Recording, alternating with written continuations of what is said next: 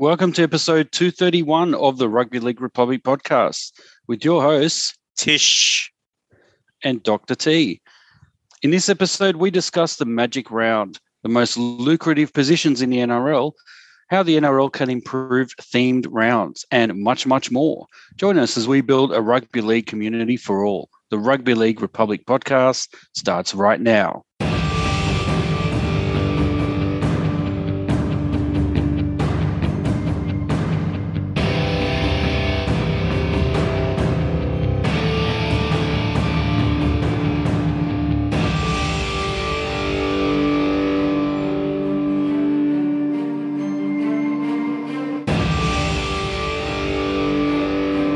Welcome to episode 231 of the Rugby League Republic podcast, where we aim to bring you the everyday fans' perspective on the greatest game of all, rugby league. This is Rugby League for the people. I'm your co host, Dr. T, and joining me is Tish. Tish, how are you going? Magic round is upon us. Are you pumped up? Yeah, Dr. T, I am because the footy has been absolutely sensational, right? And um, yeah, so I'm doing well and really enjoying the NRL season. Of course, uh, we're into the mid-season now, Magic Round, and uh, State of Origin is less than a month away as well. So yeah, a lot happening in the world of rugby league. How about yourself, Dr. T? How's how's your uh, NRL um, excitement levels out of ten? Well, well, Tish, it's uh, up and down just like the Eels this year. my my my mood is often shaped by the Eels' performance on the weekend. Wow! So this week I am I'm fine and dandy because we have defeated the Mm, premiers, the reigning premiers, the almost unstoppable Panthers. yes. Well, the Eels stopped them just like they stopped the almost unstoppable Melbourne Storm a few weeks earlier. The Eels, when it counts, when it matters, Parramatta. That's that's what that's oh what they say. wow, love it, love it. But That's not good. but not when but not when we play lower ranked teams. Of course, that's when we when that's when we drop points, which is disappointing. But uh, look, consistency is the key here, and I think. Uh, you know, we want we want the Eels to look. We want the Eels to be there at the end of Mm. the season. We don't want to be in a position where we drop easy games and then end up fighting uh, in in sudden death in the top eight uh, finals series. We want to Mm. make sure we give ourselves every chance to get into that top four, yeah, get that extra week, uh, you know, just in case. And look, if you're Mm. if you're testing yourself against the the litmus test, uh, you know, the the the yardsticks of the the league, Melbourne and Penrith. Mm. Well, we've ticked both boxes because we've def- we're the only team to defeat both of them this year. wow. And so that's a good sign. I'm pretty happy about that. Magic round is upon us, Mm. and uh, it's all happening over there in Brisbane, Suncorp Stadium. Yep. We are going to talk a, a little bit about that and, uh, and about a few other things uh, related to other themed rounds. And we've also got a few other very interesting topics lined up. We're going to look at the most lucrative uh, positions in the NRL. That's going to be a great discussion. And a few other things here and there. But before we, so uh, I was going to say, let's, without any further ado, let's jump into our round nine review, uh, our tackle number one, shall we?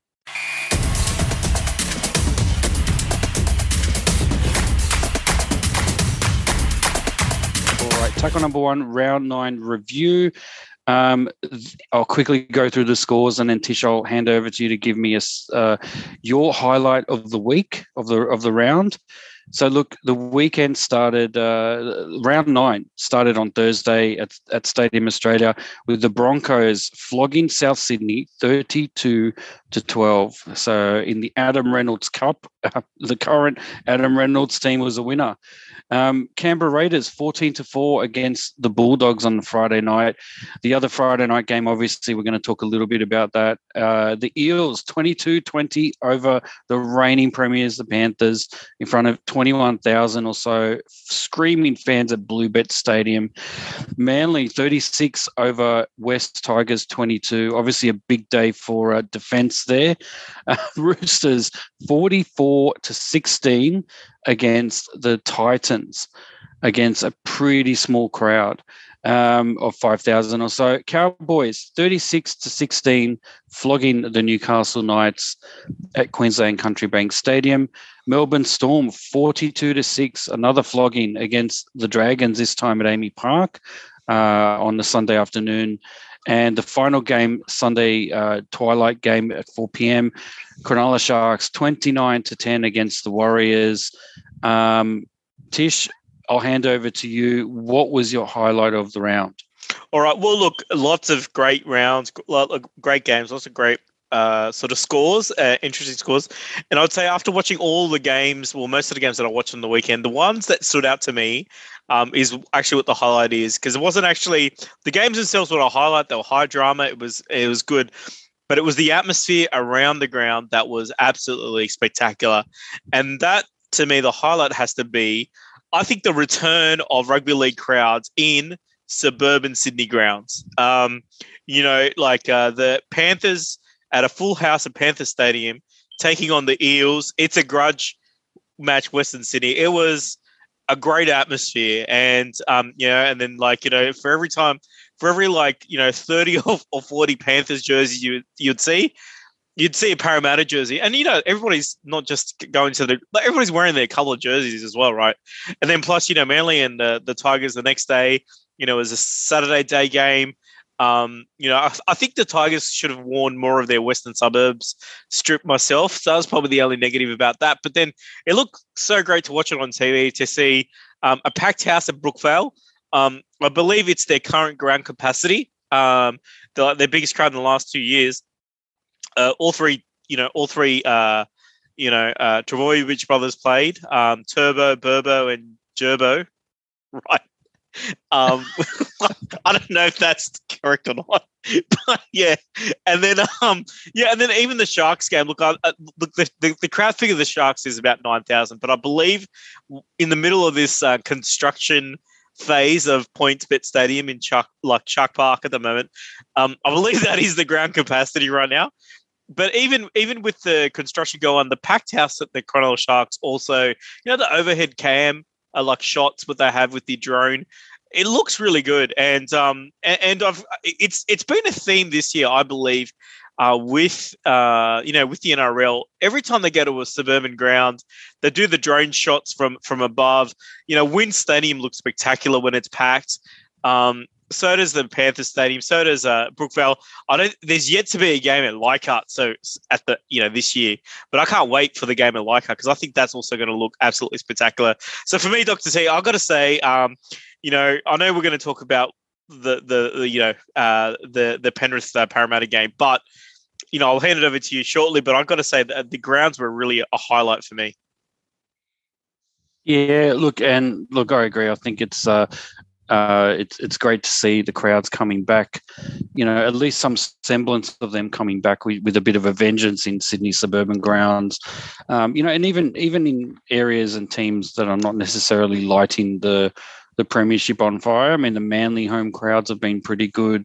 Obviously. Penrith are leading the comp and have been doing really well and have built very well their uh, their their crowds and and their fan base, which is really good.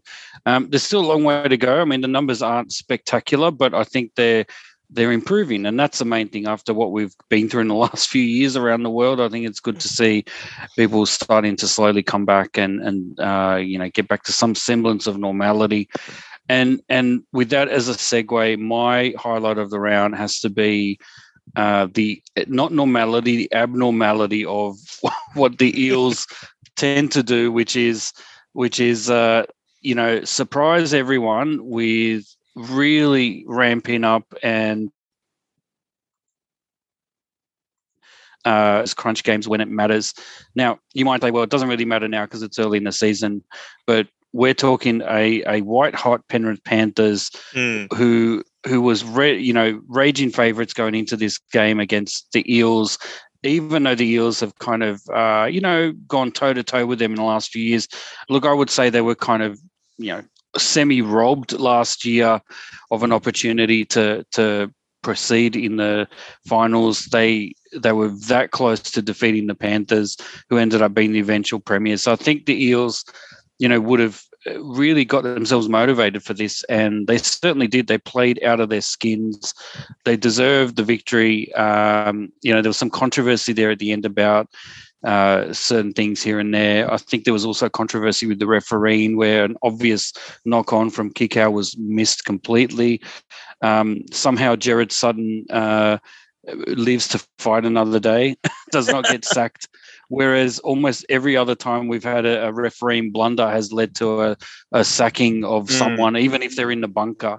Yeah. So I don't know. I don't know what Gerard Sutton again, it's the Gerard Sutton effect with Parramatta. It, I've said this before. There's uh, you know, I don't know what's going on, but it's a bit unusual that he, he got away with it without being punished uh, for an obvious error. But having said that, probably because it didn't affect the result, the Eels won anyway. Um, but yeah, in my mind, the the highlight.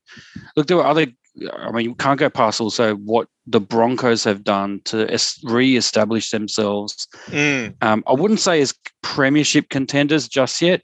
I would say definitely top eight contenders. Material, yeah, yeah. And and really, it all boils down to, and I know people don't like hearing these sort of things. It's not about one player. There's no I in team. But geez, it makes such a difference when you get someone like like an Adam Reynolds in your team at halfback to to rally the troops, to game manage. You know, they've got a lot of skill and a lot of firepower, the Broncos, and have had for a few years. They just haven't had the right general to to mm. organize the troops. And that's really evident now. I mean, look at the difference. Souths without Adam Reynolds was just flogged by a Brisbane with Adam Reynolds. Yeah. And and I know that we've there's other factors at play. There's Latrell at play and all these things, but Wayne Bennett. Realistically, it's about the void in leadership at the Rabbitohs, which we're going to talk about in a minute as well. Mm. But also the fact that, you know, you, you know, halfbacks don't always have to do everything.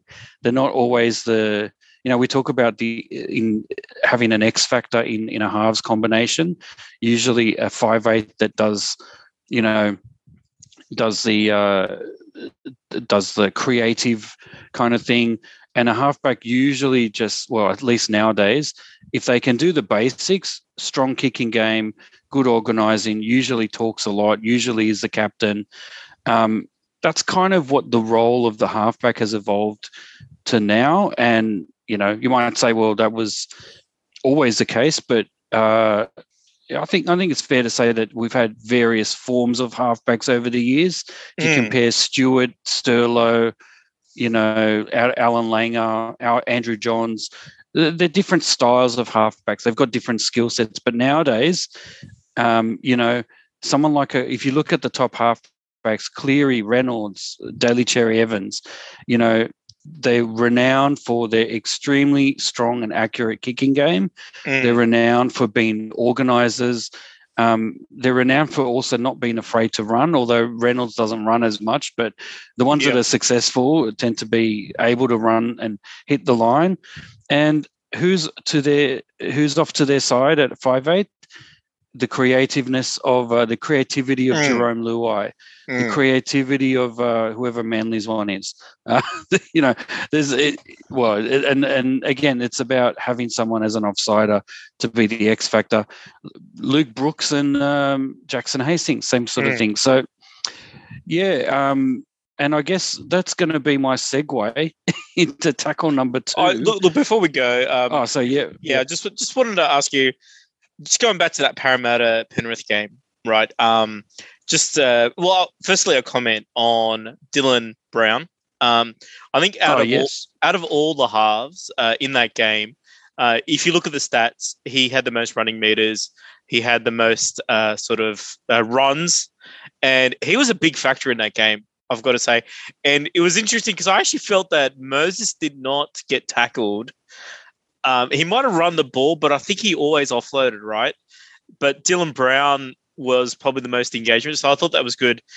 The other thing I wanted to ask you, Dr. C, is that a lot of people putting Melbourne and uh, Penrith as their as their you know the two teams like you know this is tier one this is you know it's a two horse race to the end right um but now Parramatta has beaten both yeah they're inconsistent but it does show that they just got to get to the finals and they could ruffle a few feathers, do you put them in the same class as Melbourne and, and Penrith, or, or would you say that they're still sort of the next tier down?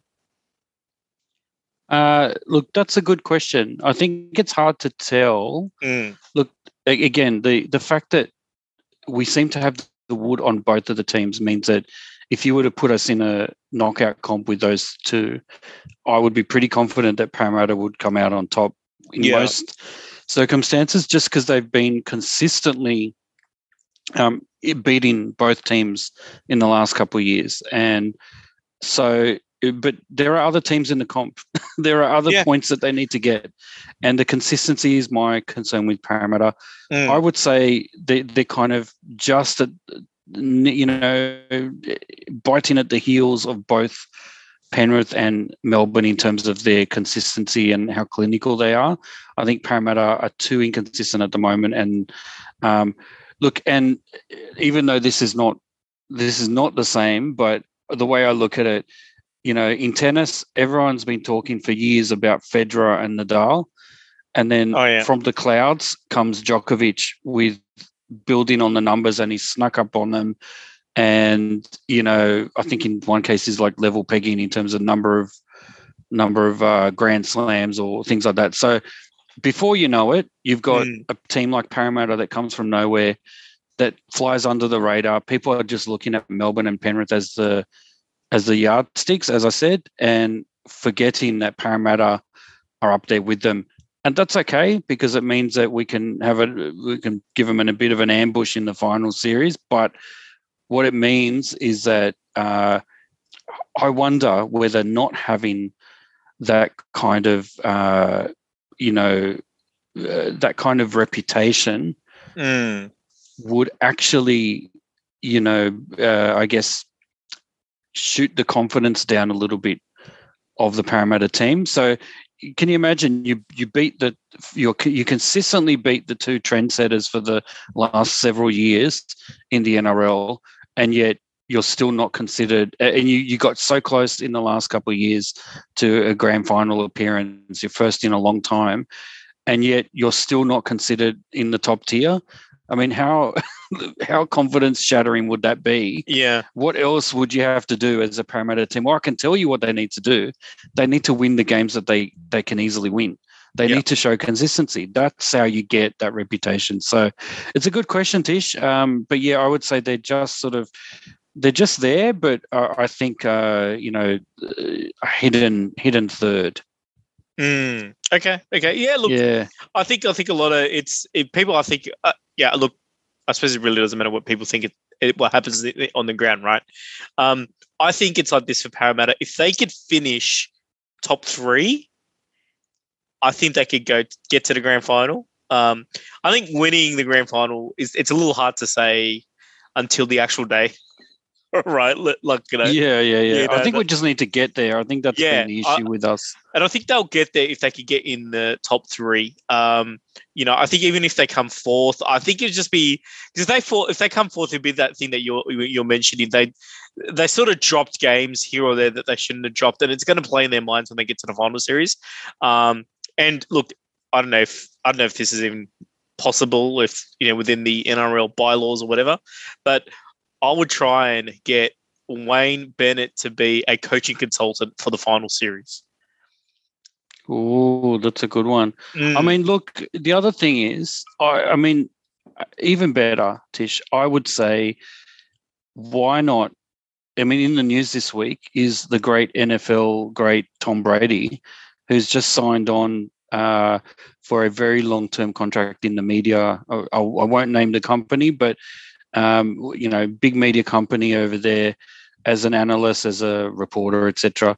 Um, he's going to make more money with this company in his post in his retirement from the NRL than he the NFL sorry than he ever did now eh, as a player in the NFL but I would say if you want some inspiration and I think Brad Arthur if you're listening um, you may not be able to score a Wayne Bennett interview or a or a pep talk why not go outside completely of this sport and go to the NFL. We know the boys look up to the the NFL players, Mm. and and it's a big biggest sort of footballing competition, uh, biggest money sort of spinner in the world.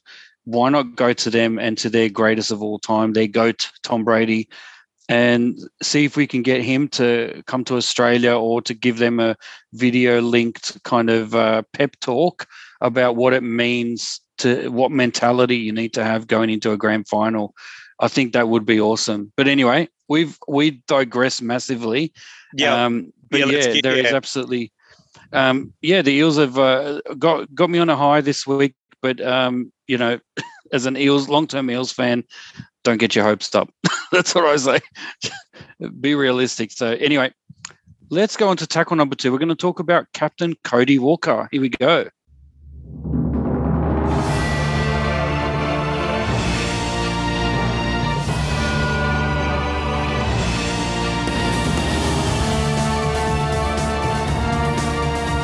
Tish, we've heard the news that Cody Walker, South Sydney Rabbitohs 5'8", has been named captain for the South Sydney Rabbitohs for the Magic Round game against the New Zealand Warriors. Um, obviously, he's been struggling a little bit this year with his form. He had a really great 2021, but this year he's struggling a bit. He's getting, you know, he's a bit down. He's Mm. he's acting a bit frustrated on the field and off the field as well. And uh, and, and basically, uh, yeah, it's been it's been announced that look, the Rabbitohs are handing him the captaincy for this game.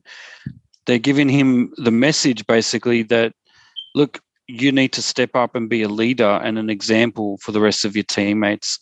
Tish, put yourself uh, in in your mind as South Sydney coach. Is this the move that you would have made? Yeah. Okay. So, is this a move I would have made? Um, you know what, Doctor T. Look at it. Uh, I'm going to say no. right. okay. Because because I feel like um I think the most important.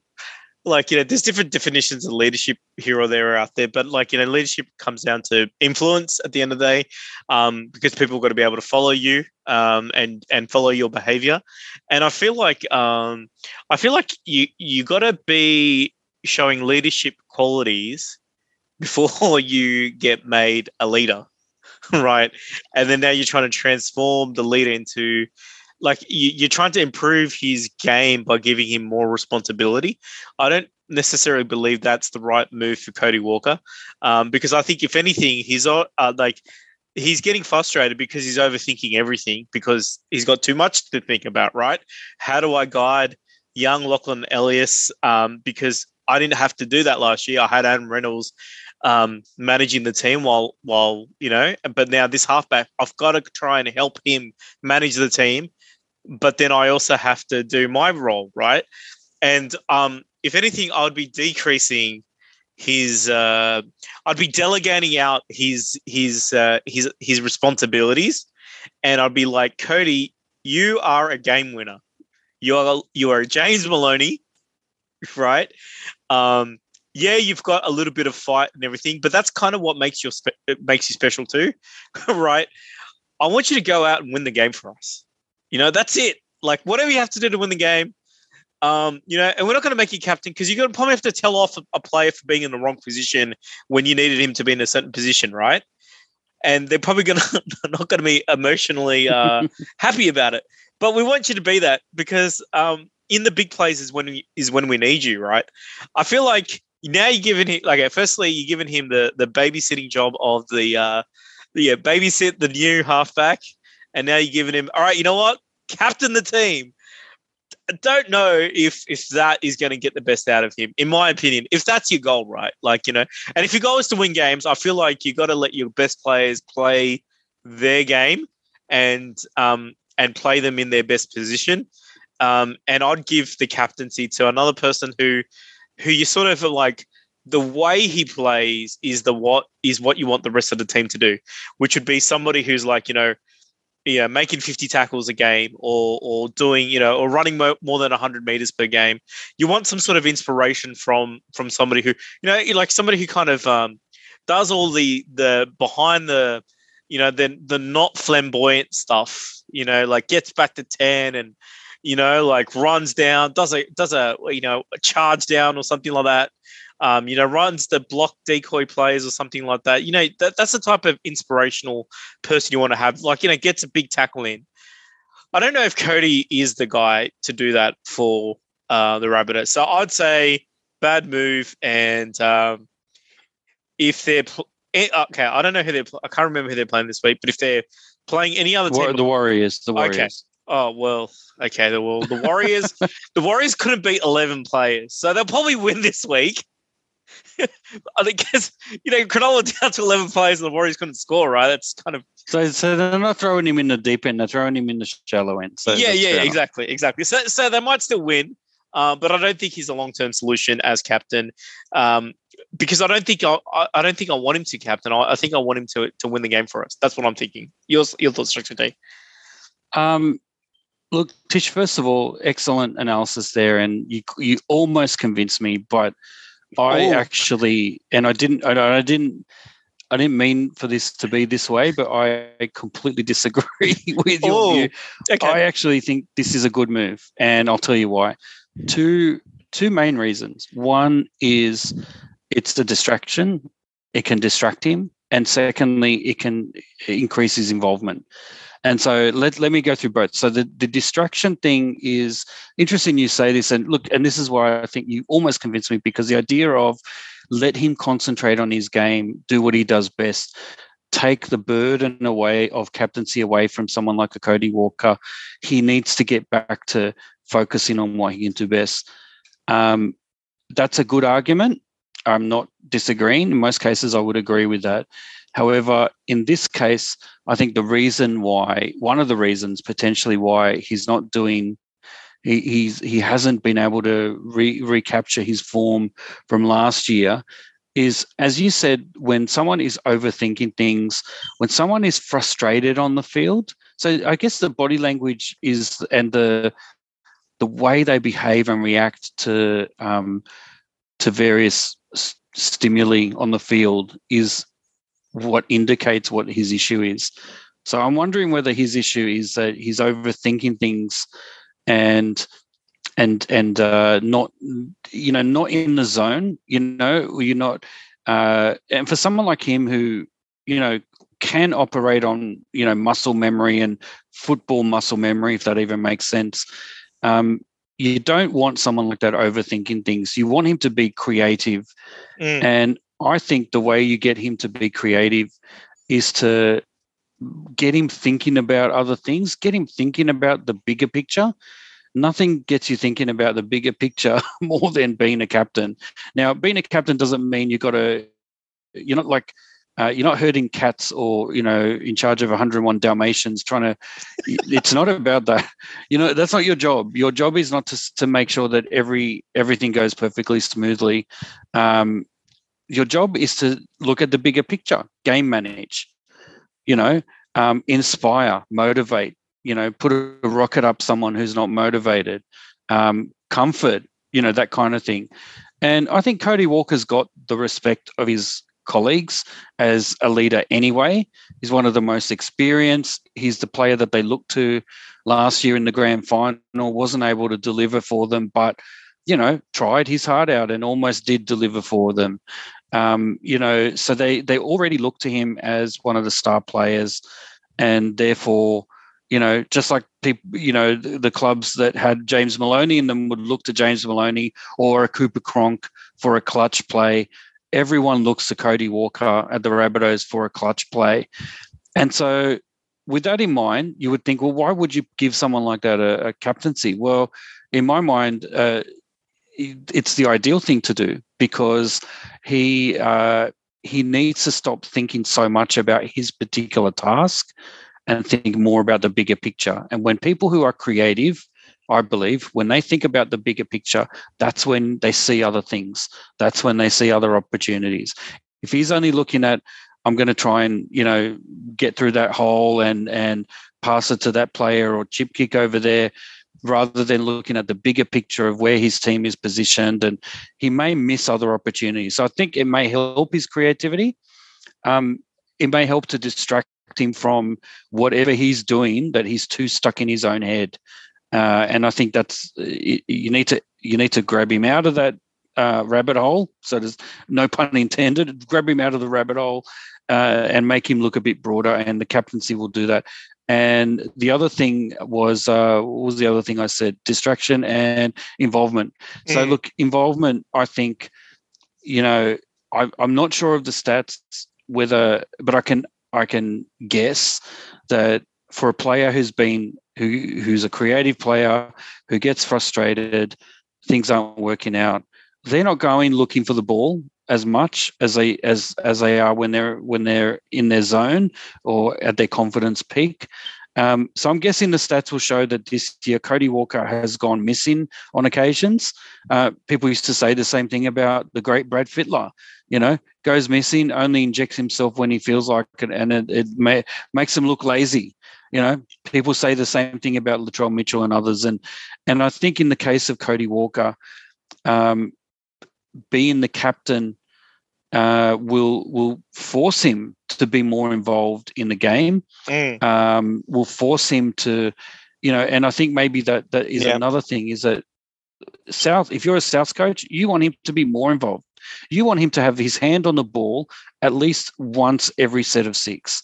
And if he's not doing that now, well, hopefully being a captain will make him think twice about sitting back because again, it's a reminder because you've got a C next to your name on the team sheet that you are the captain, you are the leader. You've been nominated by by your your boss, the coach, as the leader. And so, you know, put those two things together, and I think those are the reasons why this is actually a really good move. Um, look, and for those, look, I've seen this in in in other contexts as well. I've done this as well as in work, in in my work as well, and people who've worked in corporate corporate world or whatever, where you've had to manage teams, um, you see the same thing. When you've got some star players who aren't putting in or who are frustrated, things aren't going their way, you know, the counterintuitive thing to do, which can sometimes work in your favor, is to actually elevate them and give them more responsibility because they're frustrated because things aren't going their way. They feel out of their control. So, what's one way to get them back in control? give them the captaincy, give them the reins. Say, here you go, have at it. You drive for a bit. And sometimes that's the best thing you can do for someone who is uh, skilled but frustrated for whatever reasons that things aren't going their way.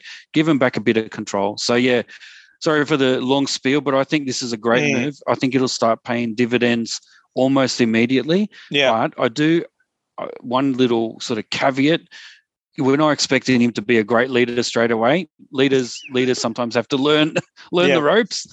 So he may he may falter at times, but I think if they stick with him, I think it will be an experiment that will work because um, again, you've got another natural leader there in Damien Cook, but he's not always got the opportunity to see the bigger picture because his role is to get the momentum going. And sometimes a hooker is a bit disadvantaged in doing that because they're too stuck in into getting the momentum going.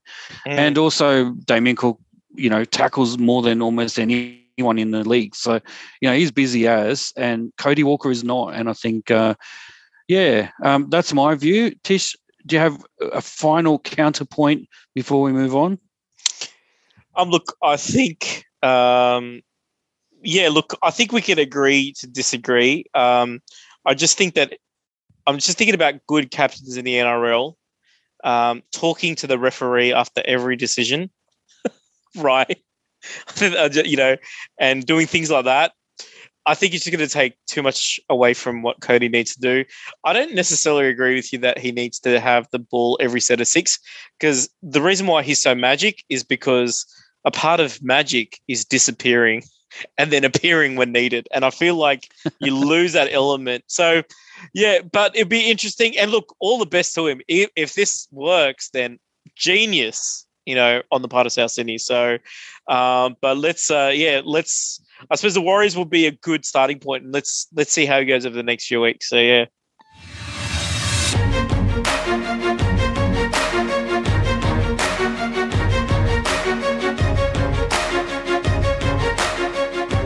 All right, tackle number three. We're going to talk about the most lucrative positions in the NRL revealed, splashing the cash. Tish, what did you find this week?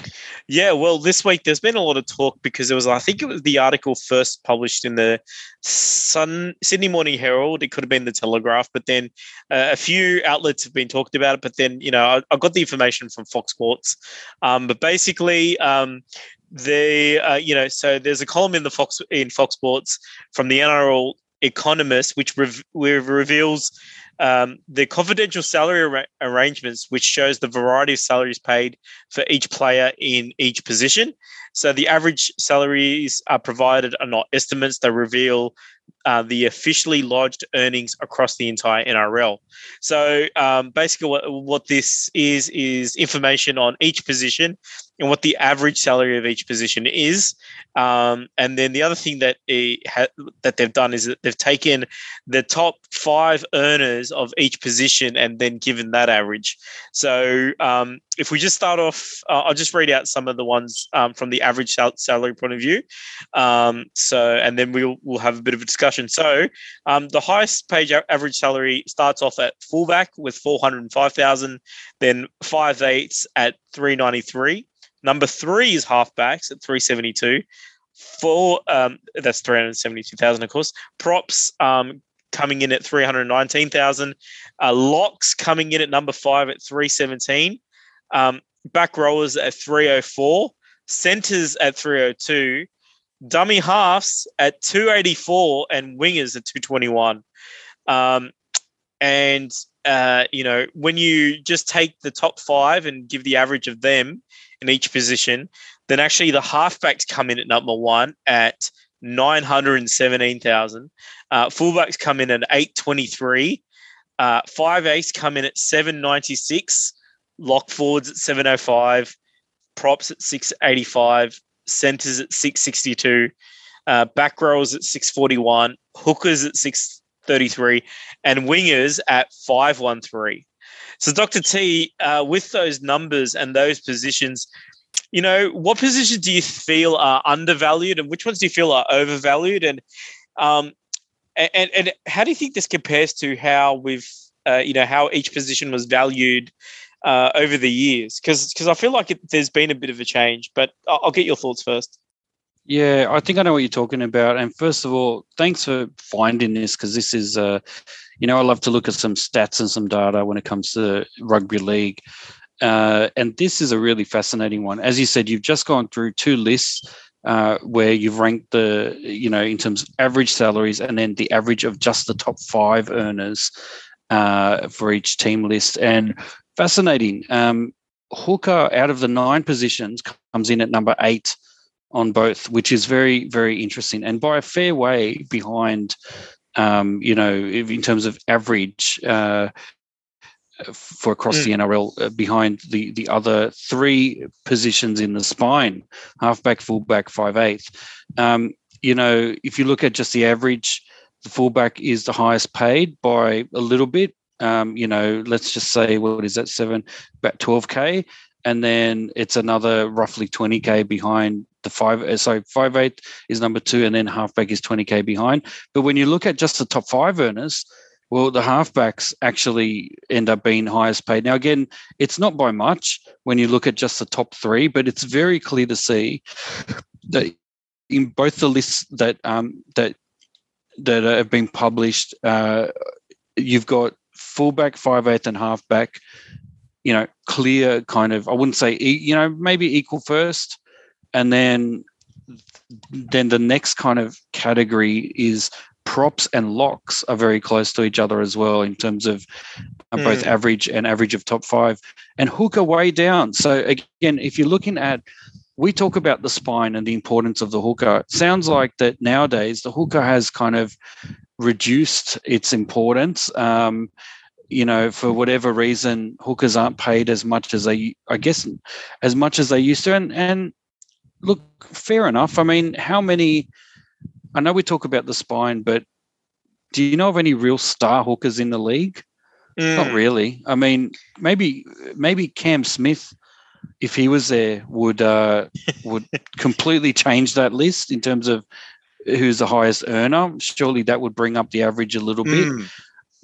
But I think there's a clear trend, and I think what you were alluding to is yeah, hookers are not paid as much as I guess we think they are in, in terms of importance and value. Mm. And certainly the value seems to be in the halfbacks, the fullbacks, and the five eights. And um, I think that kind of marries up with what we've been saying and what we've been seeing, where you've got some half, uh, sorry, fullbacks that have been, uh, you know, versatile enough that they can play centre and winger Yeah. if need be. But also, they're considered often some of the most creative players in their respective teams, the most important players. I mean, Gutho, you know, Teddy, um, you, you name it. The fullbacks are, are some of the, you know, we talk about Papenhuyzen and others, New South Wales, there's a plethora of fullbacks to choose from, Tommy Turbo.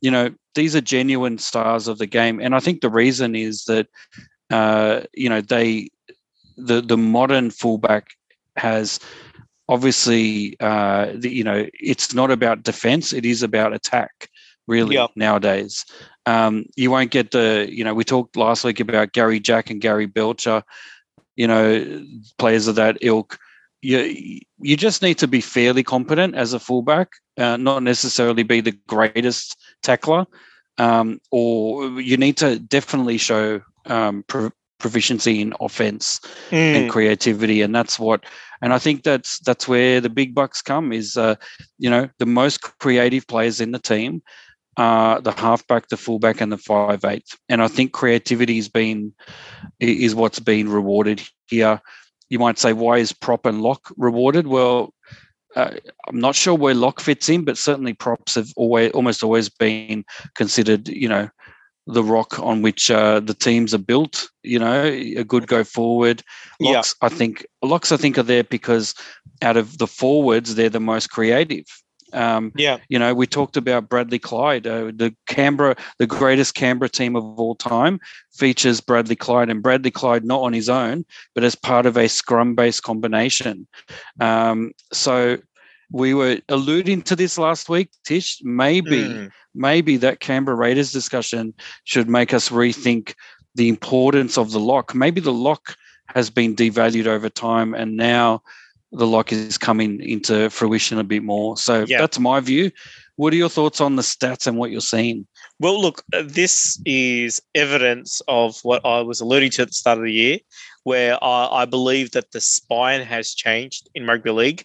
Um, we call it a four man spine. I believe it is actually a five man spine because I think the lock position is is the spine.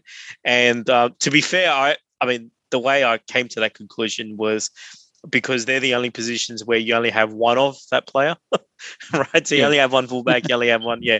So and and but but what you notice, and I think the team that I see this the most at is actually Brisbane, is and and Patrick Carrigan in particular, right?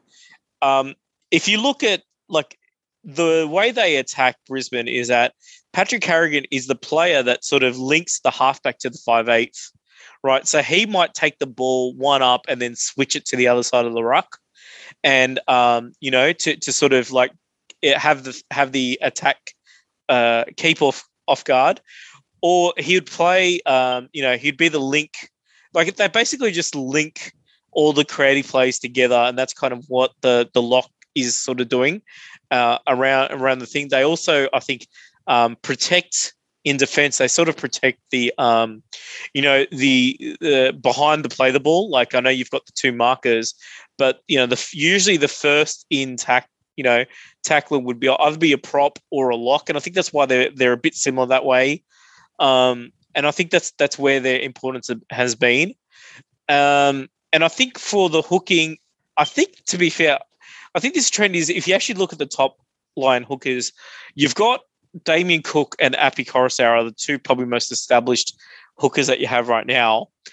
Um, and and those guys would be on fairly big money, but I think there's a dramatic drop with the rest because, like you know, the Queensland uh, hooker at the moment is is Harry Grant, and Harry Grant's a great player, but he's sort of really young in his career, right? Um, but he's in the top uh, sort of hookers as well. I think you could say the same with Reed Mahoney. I don't uh, like if if it, Reed Mahoney probably hasn't had that big money contract yet. Um, neither has um, sort of some of the uh, you know uh, I'm trying to think of some of the others that are there. Um, you know, there isn't that many sort of like a Cam Smith, Benny Elias, Steve Walters, Kerrod Walters, that type of thing, right? Um, you know, sort of uh, in the NRL right at the moment. Um, even um, you know, the Canberra player Josh Hodgson is is injured out and out for the season, right? So I don't know if his figures are, are sort of thrown in there. Um, so I think that's what where because I think there's just a big drop off is probably where what that's happening. So yeah, so that's kind of um, yeah, I think it's really interesting how it's sort of all all done.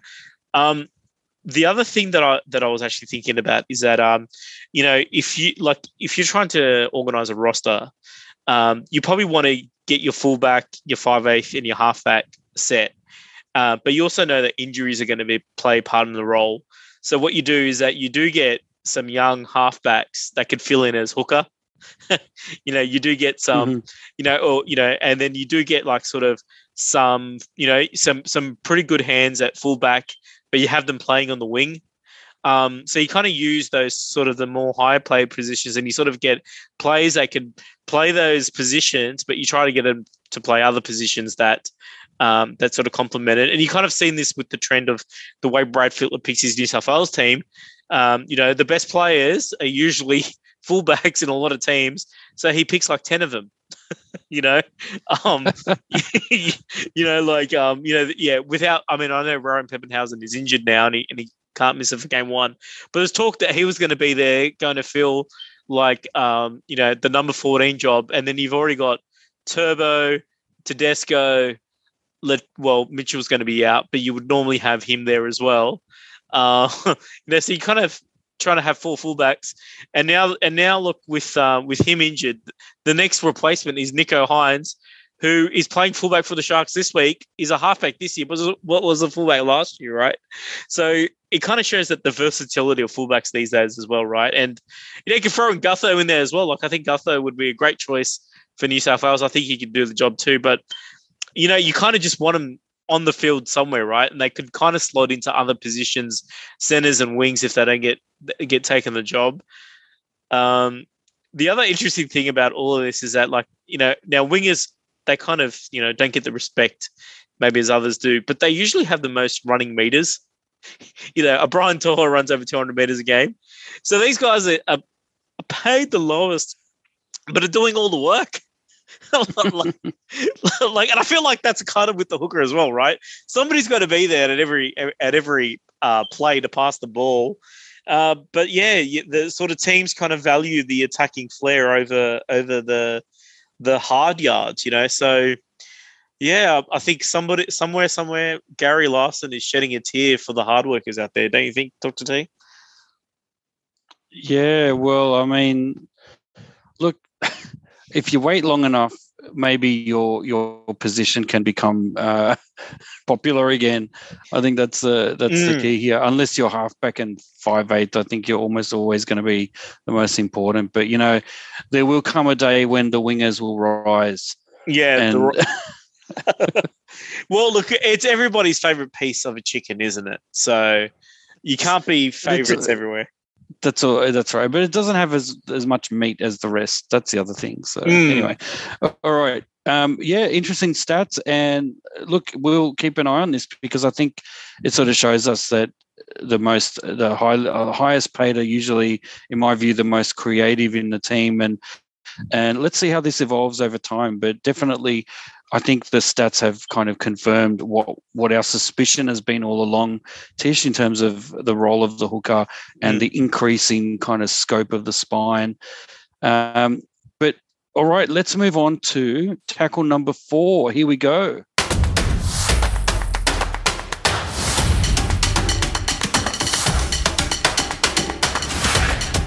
All right, tackle number four is about well, it's about more than just the magic round. It's about how the NRL can improve themed rounds in general.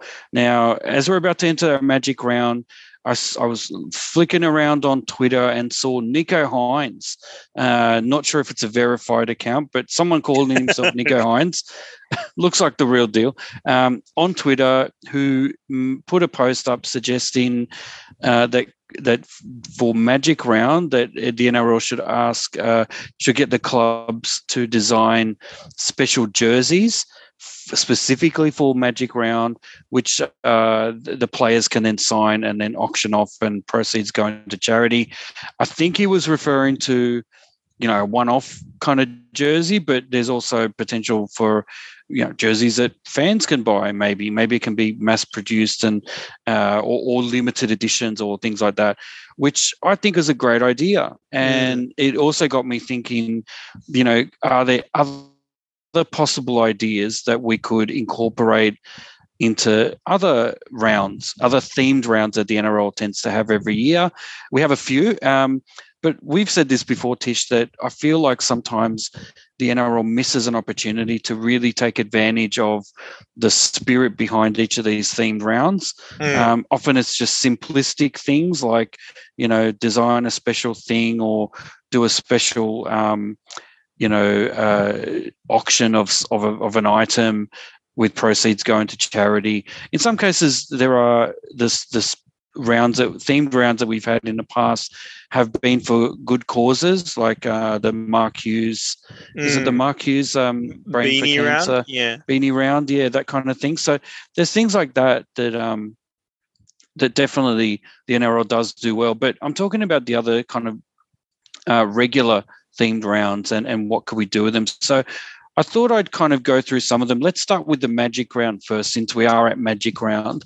So I want to start with the Nico Hynes suggestion of a jersey that's that that you design that each team designs specifically for Mm. Magic Round, and and I think one of the a, a variation of that, which I which I heard uh, and read about, possibly even in the same thread in Twitter, is uh, the NFL does this thing called a color rush jersey, which is basically they they design special jerseys uh, with, in which the primary color of that particular team it's just entirely that color. So, for instance, um, you know, uh, like I guess Green Bay would be green because that's their primary color Gotcha. uh, that kind of thing. And um, I guess Kansas City might be red, so things like that. So Mm. um, in in our case, if you were to do this in the NRL, you'd have, for in- instance, the Storm would be purple, and and when when you say color rush, it's like no variations, no V's, no whatever. It's literally the entire outfit wow. is a bright kind of shade or a bright neon kind of you know a, a version of that particular color. So Mm. the eels might be i mean i don't know pick it blue or gold whichever one it is might be gold. It might be fully gold you know. Now again that might be a bit too strong but what i've heard is that it's been successful in the nfl in the states. So maybe that's something that the uh, that the nrl should consider doing um, what would it look like? You know canberra would be obvious it'd just be green but there are some others that, that you might sort of see you know again pick one color whatever it is uh, you know manly would be their maroon color that kind of thing. Um, and another thing that that i've thought about uh, is when we talk about magic round we talk about you know it being a carnival atmosphere and yet we don't tend to do carnival type activities Mm. in like we used to. Now, I often reflect back on the great Lee Oudenryn from Parramatta Eels, who defeated Martin Offiah in a 100 meter race. Mm. Um, and I'm thinking, why don't we do things like that? Why don't we do, um, like, doesn't the basketballers do this in their, um, uh, what do they call it? In their, uh, c- their All Star weekend, they have things like three point uh, shooting competition, slam dunk competition. Well, in NRL, why not have fastest player? Um, why not have a goal kicking competition? Why Mm. not have a field goal kicking competition or just a kicking competition? You know, Yeah. there's so many things you could do. Um, you know, and at the end of it, crown someone fastest player, best goal kicker. Mm. You know, make it official, make it really interesting. I reckon the fans will really get behind it.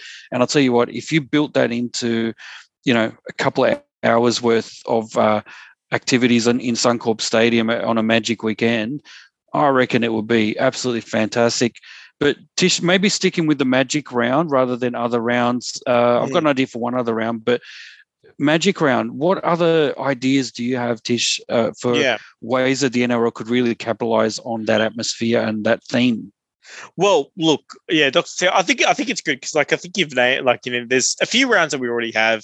Obviously, Easter, Anzac. Now, now we've got the Magic round, um, a couple of others, and I think some of the ones that I that I'm thinking of is actually kind of stuff that is uh, that they've done before, and but officially unofficially. But um, I, I never heard of colored bleed round. I really like that idea, but I'll get to that in a moment.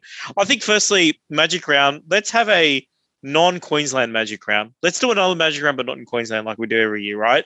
Um, I think it's turned into Suncorp Stadium round. Um, the Magic is yeah, gone. fair enough.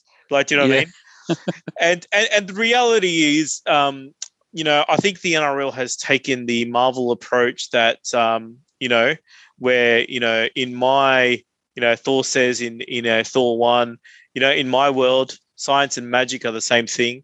Well, that's not really in the real world. So I think we need to, if we're going to have a magic round, we're going to have to have a science round as well. Um, oh, great idea! You great know, idea. To, to, sort of do it. Um, you know, heritage round. Everybody goes back to their old jerseys for a round. I think would be good. Um, wow. And if you're going to have a, if you're going to have a heritage round, you should also have a future round where you predict what your colors are going to be in the next 25 years. and you wear that jersey of the future, right? um, you know, just sort of, you know, just sort of do it. Um, you know, I'm thinking at the moment, like, you know, uh, the climate is very important. Why don't we have an under the sea round? Um, where um, you know you sort of um, you know the Broncos become the seahorses, um, and then, like, I don't know what you're going to do with the sharks and the eels and the dolphins. They just uh, stay as they are. They just stay as they are. But, like, you know, the storm can become the typhoons. Um, you know, I mean, like, you know, the tigers can, can become tiger tiger sharks, I suppose, tiger crabs. I, am not sure, sure, but but it's all under the same theme. Uh, tiger prawns. Tiger prawns. That's right. Um, and then look, why don't we go to the air and why don't we do a bird round? Um, where where you know um, where we all have different birds. And look, going back to your color rush round, um, why do we have dark and whites only round where we strip all the colors out of all the teams and we just try and determine the teams through the different patterns that each team gets uh, assigned. right. For those, it's a it's it's a, a colorblind awareness week. colorblind awareness week, and look, you know, um, you know. you know, I, I, was thinking about this. You know, everybody wearing a beanie. Well, another thing that everybody could wear is shoulder pads, so we could have a head and shoulders round for dandruff care. Well, Tish, I'm so glad I raised these topics with you because I've I'm, I'm struggling to note these down. Like literally, uh, okay. Uh, you, you, your ideas are coming too thick and fast okay. for my fingers to type them into my letter to the NRL, to Andrew Abdo, and to Peter V'landys to suggest these wonderful ideas. Um, I have a couple myself, and then I'll throw okay. it back to you. But look, I, I wasn't as uh, outlandish as some of yours. But look, we we we have I think we've had this in the past, but re, I reckon we have a regular regional round mm. where we take every game to a regional area, um, and not only do that because again that that would be an NRL thing would just be stick with one idea and then keep it simple, whereas I think let's take it further. How about we redesign jerseys again? Have a, a special kind of thing where the the NRL team go into a particular area adopts a team in the area, you know, in that whatever area they're going into. Both teams do. So you adopt it to opposing teams. So if you're heading out to, you know, who knows, south coast of New South Wales somewhere, you know, you've got uh, one team can be uh, one team's jersey could be redesigned in in uh, I don't know, name it uh, the Ulladulla colours and then the other team, the other team colours. can be redesigned as the uh, what's what's near what's near Ulladulla, um, Bateman's Bay, the Bateman's Bay, whatever they are. You know, this is what I mean. Like take uh, take the local teams, adopt a team, and create a special jersey. Again, limited edition. Um, you know, for those that are collectors of memorabilia, you give them many opportunities to to get limited editions of different jerseys. But wouldn't it be good to see that? To see, you know, the Eels or whoever whoever it is that's playing in that particular game, you know, adopt have a second badge, you know, of of a local regional team, uh, just for that game. Uh, I reckon it'll Mm. be memorable. And then and then what they do is the two teams that are there they spend some time in that local community, like actually doing outreach activities. Um, so again, that's just not saying it's a regional round and just going to Bathurst or whatever. Mm. Actually going to specific sort of small towns or whatever, and Mm. really, really spreading the word. I mean, I think it would do so much for our community outreach activities as the NRL. And and a final idea I've got is uh, superhero round. Now I know we've had Mm. Marvel round in the past, so I'm all for re restarting that. But how about one where you got get DC heroes as well? So Mm. you know, instead of just having an Iron Man or a Spider Man or whatever Captain America, bring us a Batman, bring us a Superman, um, uh, Green Lantern, Canberra Raiders. Okay, there you go. right. It's all done. Mm. Um, although I did like the Hulk version for Canberra, but anyway. yeah. Um, but again, look, so Well, much we can that- do. that- that's Marvel. You could do Lantern for DC and Marvel for like Hulk, right? Yeah, but I mean, if if you're looking for a team that's green, you Mm. know, there's really only one Canberra. Yeah. Um, So yeah, I mean, look, there's so many more opportunities, but look, uh, let's wrap this one up. Unless you want to Yeah. throw in Well, another I'll- final idea. I'll throw in a serious one because I think a lot of mine were a bit silly. But I, I, I was going to say that, like, um, you know, you you you you use the word specific, and then I just heard Pacific, and I was thinking, well, you know what? Like, um, you were talking about having Magic Round in New Zealand, and they were talking about some people are saying, why don't we do one that's like sort of in one of these Pacific nations? Well, I don't think they have the capacity to do that, but we could do one in in each of the Pacific islands that we're trying to grow. Do you know what I mean? Um, Yeah. You know, like you know, like you know, there's a lot of talk about you know Chinese influence in the region. Well, let's get, get some NRL influence in there, right? Do you know what I mean? Like you know, a, a game in the Solomon Islands, a game in Fiji, a game in Tonga, Samoa, Cook Islands. Uh, we need eight, so we could figure Hawaii. That's sort of in the Pacific. Um, we could find them. I mean, even technically, I mean, we could I- find eight. We could find eight. We could find eight. And and look, I mean, I've, I've said this all along, and um, the Philippines is not a part of Asia. There's not one part of the Philippines in Asia. It's all in the Pacific. So let's let's get a team in the Philippines. You know. Um, Yeah, absolutely. Good yeah. idea. and, and you know what? Japan, none of Japan is on is on the Asian continent either, right? like so, let's It's yeah, close. It's close enough though. But yeah, yeah, you're right. yeah. I- I like. don't- I think Hawaii is a good idea. I mean, I think. I think whoever, whichever team gets to go to Hawaii in the middle of winter in the southern hemisphere yes, would love it because it'd be nice and sunny over there. So Mm. yeah. they'd love it over there. Yeah, I feel Um, I feel like this is um I'm basically we're just outlining uh the travel plans for for eight of the teams that will leave on Mad Monday, right? Like That's right. That's right. It's Mad mon. It's let's just let's just call it Mad Monday week uh, round. yeah. Why not just do that?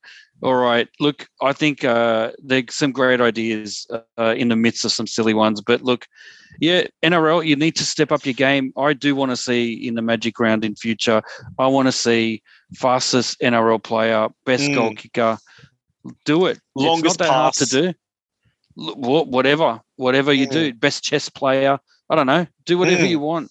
Yeah. Um, it's it's uh it's all in your hands, NRL. I think you you can do it. All right, let's move on to our fifth tackle. It's about the UK Super League. Here we go.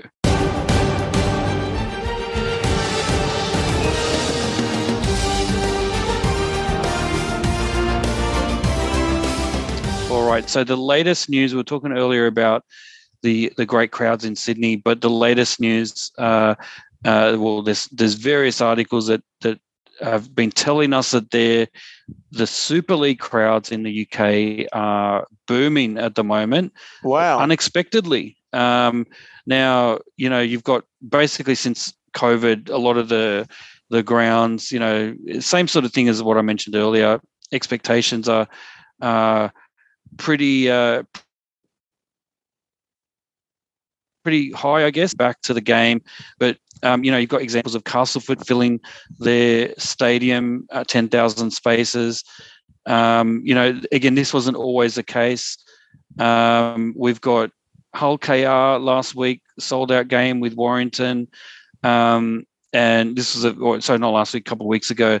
Um, Good Friday, they I think they had a capacity there against uh, with Saints and Wigan, um, and so it's it's happening. It's happening all over the UK. There's a lot of I'm I'm just r- trying to read an article here, uh, but but in summary, um, you know, there's well, there's two crowds in two clubs in particular, Hull and Warrington, have doubled their crowds.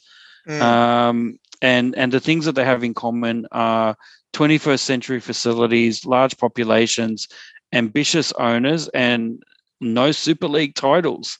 Mm. that seems wow. to be the reason. that yeah. seems to be the reason why you're getting a massive increase, admittedly from a very low base. Mm. But I think, you know, again, if the news is right, if the media article is right, there's a lot to be said for um, this, you know, very positive news finally out of the UK where yeah. in some cases some clubs are getting uh, you know increasing average crowd. So good on them over there mm. in the UK um, keep it up. And I, I, wonder whether there's similar reasons for what's happening here in Sydney as yeah. well that that some of the crowds are starting to come back. Uh, they, they've just been starved of good football yeah, exactly. I think also because uh, two years, everything locked away. Now we've got the chance to go out and watch rugby league, and people, uh, you know, I think we got used to complaining about how bad it is going to the games. But I think people are like, you know what, we missed it. It is actually quite fun to go to the games and get be part of the action, be around people. So I think well done to the Super League. They're obviously doing good things right, and yeah, those ground upgrades that you're talking about. I think this is why uh, PVL and the NRL pushing hard for the state governments to sort of uh, upgrade the facilities in the suburban grounds. You're already seeing the crowds coming back, but people don't go because of the facilities sometimes. So I think, you know, doing those renovations is going to be really important. And even I think the NRL is looking into ownership of several grounds as well. I think that's a fantastic idea because I think um, the more you've got in control, the more you we can do uh, at the game. So um, yeah, let's hope this trend will will uh, reciprocate in Australia too. Absolutely. All right. Here we go with our final tackle. The tips for round 10, the magic round. Here we go.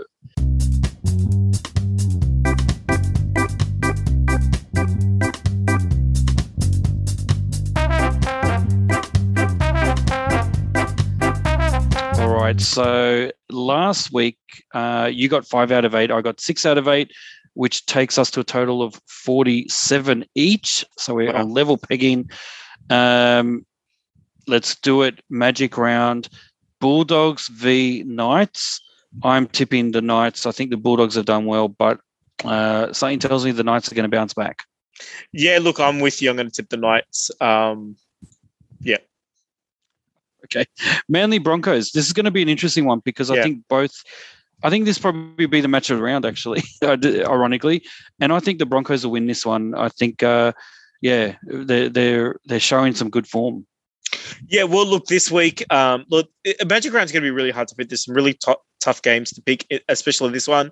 I'm going to give it to Brisbane because I think it is, uh, you know, well, it's their home ground. So, yeah. Fair enough. Warriors and Rabbitohs. Uh, the Cody Walker captaincy experiment, I think, will work to their favour. I think Souths will win this one and win it quite easily. Okay, I'm going to back my leadership analysis. I'm going to tip the Warriors. Let's wow. do that. Let's do that. Let's, uh, yeah. Dragons v Titans. Um, look, this will be an interesting one because I think both have been fairly inconsistent so far, lodged in the bottom half of the draw.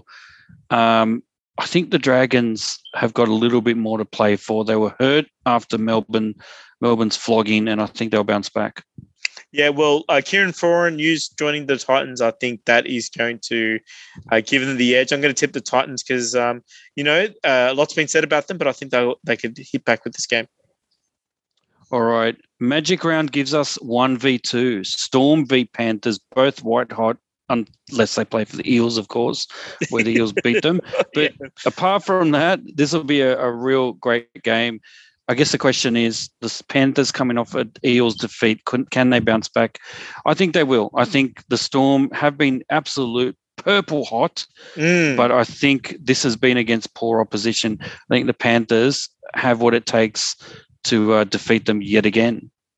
I'm going to tip Melbourne uh, I just think that they've got so much form, and um, I think they're going to be really motivated to win this game because I think the last game the uh, uh, Panthers won, so Melbourne's going to win this one. All right, Cronulla Sharks versus Canberra Raiders. Um, look, I think Nicho Hynes uh, is just killing it at the Sharks. Mm. I think they're a different team with him there at halfback. Yeah, and I think they'll continue their winning ways. Yeah, Sharks for mine. Well, um, okay, I'm going to tip the Raiders, and the reason why is because um, you know the Sharks have done the same thing Brad Arthur did a few weeks ago. They've moved their best player to a different position for no good reason, I think. So why is Nico Hynes playing fullback? I know he played it last year, but man, oh no, did they do that? yeah, they moved into to fullback. So I'm gonna, I'm gonna, I'm gonna tip the Raiders because I, I feel like, yeah, a bad idea. I still think the Raiders will find a way to lose that game. But anyway, uh, Roosters versus Eels, no question. I'm going to tip the Eels. Easy win.